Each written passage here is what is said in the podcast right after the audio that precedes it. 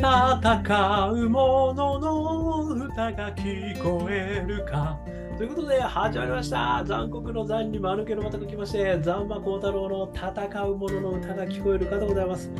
この番組は、イノベーションを起こしたい人、新しい価値を作りたい人、そんな人たちのために送る番組でございます。私、株式会社イノプロビゼーションの代表させていただいたり、株式会社 NTT データのオープンイノベーションエヴァンジェリストをさせていただいたりしております。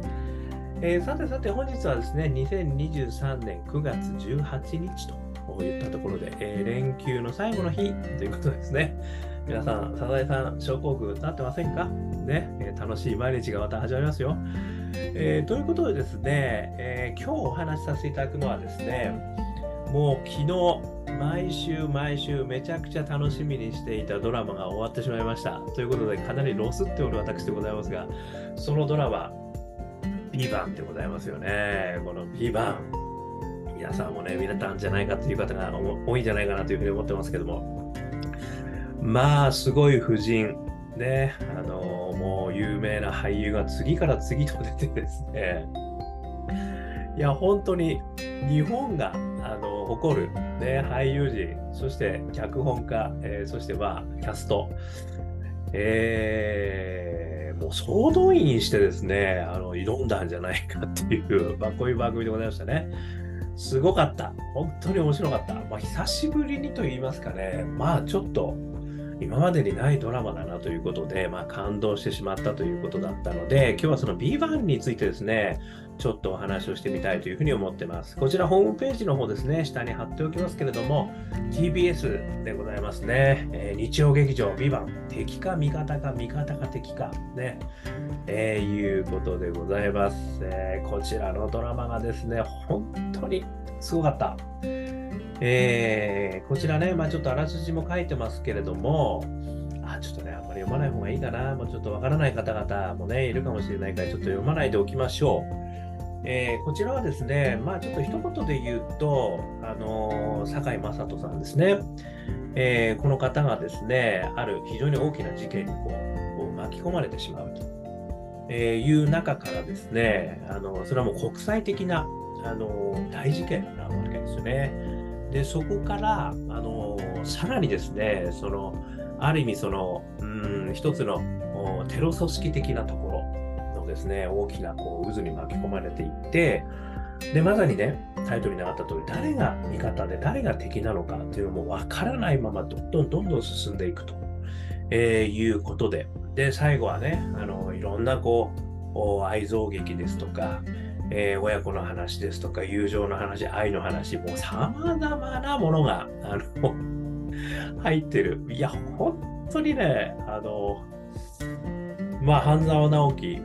のね、あの、倍返しだをですね、超えるものを作ってきたなっていうのが私の正直な感想でございます。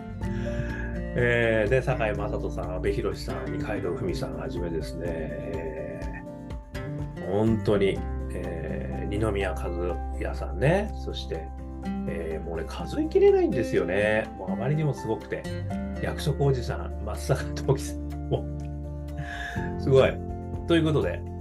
今回ですね、私が思ったことをね、あの、ちょっとお話ししてみたいなというふうに思うんですけども、まあ、とにかく面白かったですということで、もう全てはそれでいいじゃないかって話なんですけど、私が思ったのはですね、あの、イノベーション3つのフレームのね、いつもお話をさせていただいてるんですけど、パッション、仲間、大義ですね。まあ、これがあの要はイノベーションを起こすイノベーターにおけるですね、3つの大きなポイントであると。で、こう自分の内面から来るファッション、そしてえ自分一人じゃできない仲間、そして大きな、えー人のためになる大義ですね。この3つが必ずあのあって、そしてそれをね、こう取り解きほどしていくと、えーそのイノベーションがね、えーなぜあったのかとかね、えどういうものなのかが分かるっていう、こういう話してるんですけど、今回はですね、まあ、もちろん、パッション、仲間、大義、ちゃくちゃあるんですけど、ちょっとそれ言っちゃうと、まあ、ネタバレになっちゃうかもしれないんで、私が今回思った、あの、ちょっと抽象的なポイント言うとですね、大義とパッション、これが対立するとき、人はどんな選択をすべきなのかってことをですね、あの考えさせられたなというのがですね、今回の私のあの一つの思いなんですね。あのこういうお話はね、世の中にたくさんありますよね。要は、いくつも正義があると。その人にとっての正義があったり、あの大義としての正義があったり、でもその人の気持ちとしての正義もある。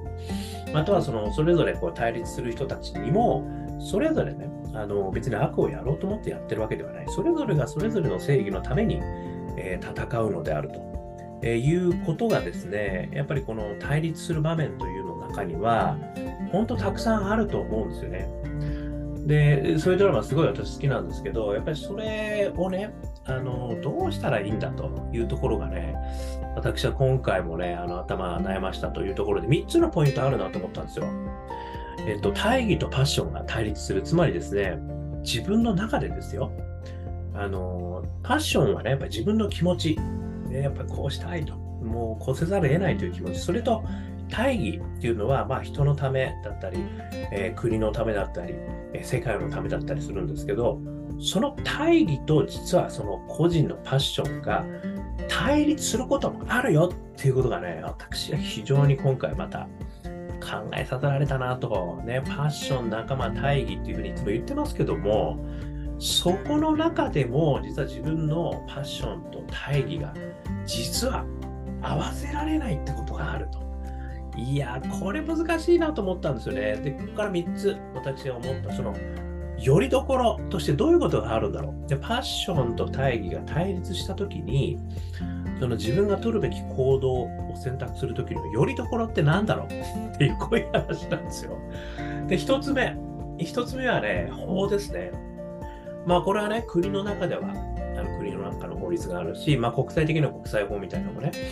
あると、えいうところを、まず一つはよりどころとして判断する。っていうのはね、これは一つあるのかなっていうふうに思ったんですよね。まあ個人的なパッションね、の方向性とその大義としての方向性がねあの異なっている場合。例えばね我々私であれば日本国に住んでるのでやっぱりもうよりどころは日本国。これの法律なのであると。いうところにですね、まあ、よりどころを持ってきていろんなことを選択するっていうのはねまあ一つあるかなって私は思った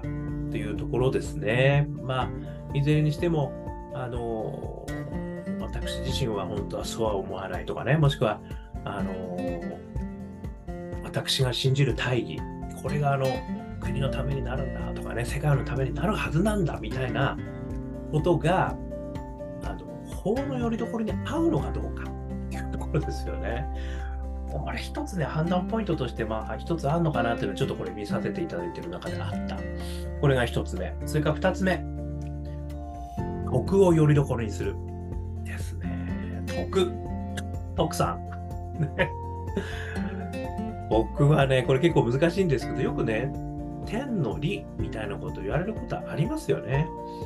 その、まあ、ある意味、その、お天道様が許さないぞ的な話になると思うんですけど、こう、徳の中でですね、あのまあ、本当にどう判断すべきなのかどうか。ね、それが自分のパッション、の方向なのか、それとも対立している大義の方向なのか、それは、まあ、ある意味徳というよりどころから見たときにどうなんだということをね、これまたちょっと判断基準になるんじゃないか。これが2つ目。そして3つ目。仲間ですね。パッション、大義ときたら、もう3つ目は仲間しかないんです。ガデン、飲水。イノベーター3つのフレームの中の仲間。ここをね、よりどころにする。要は、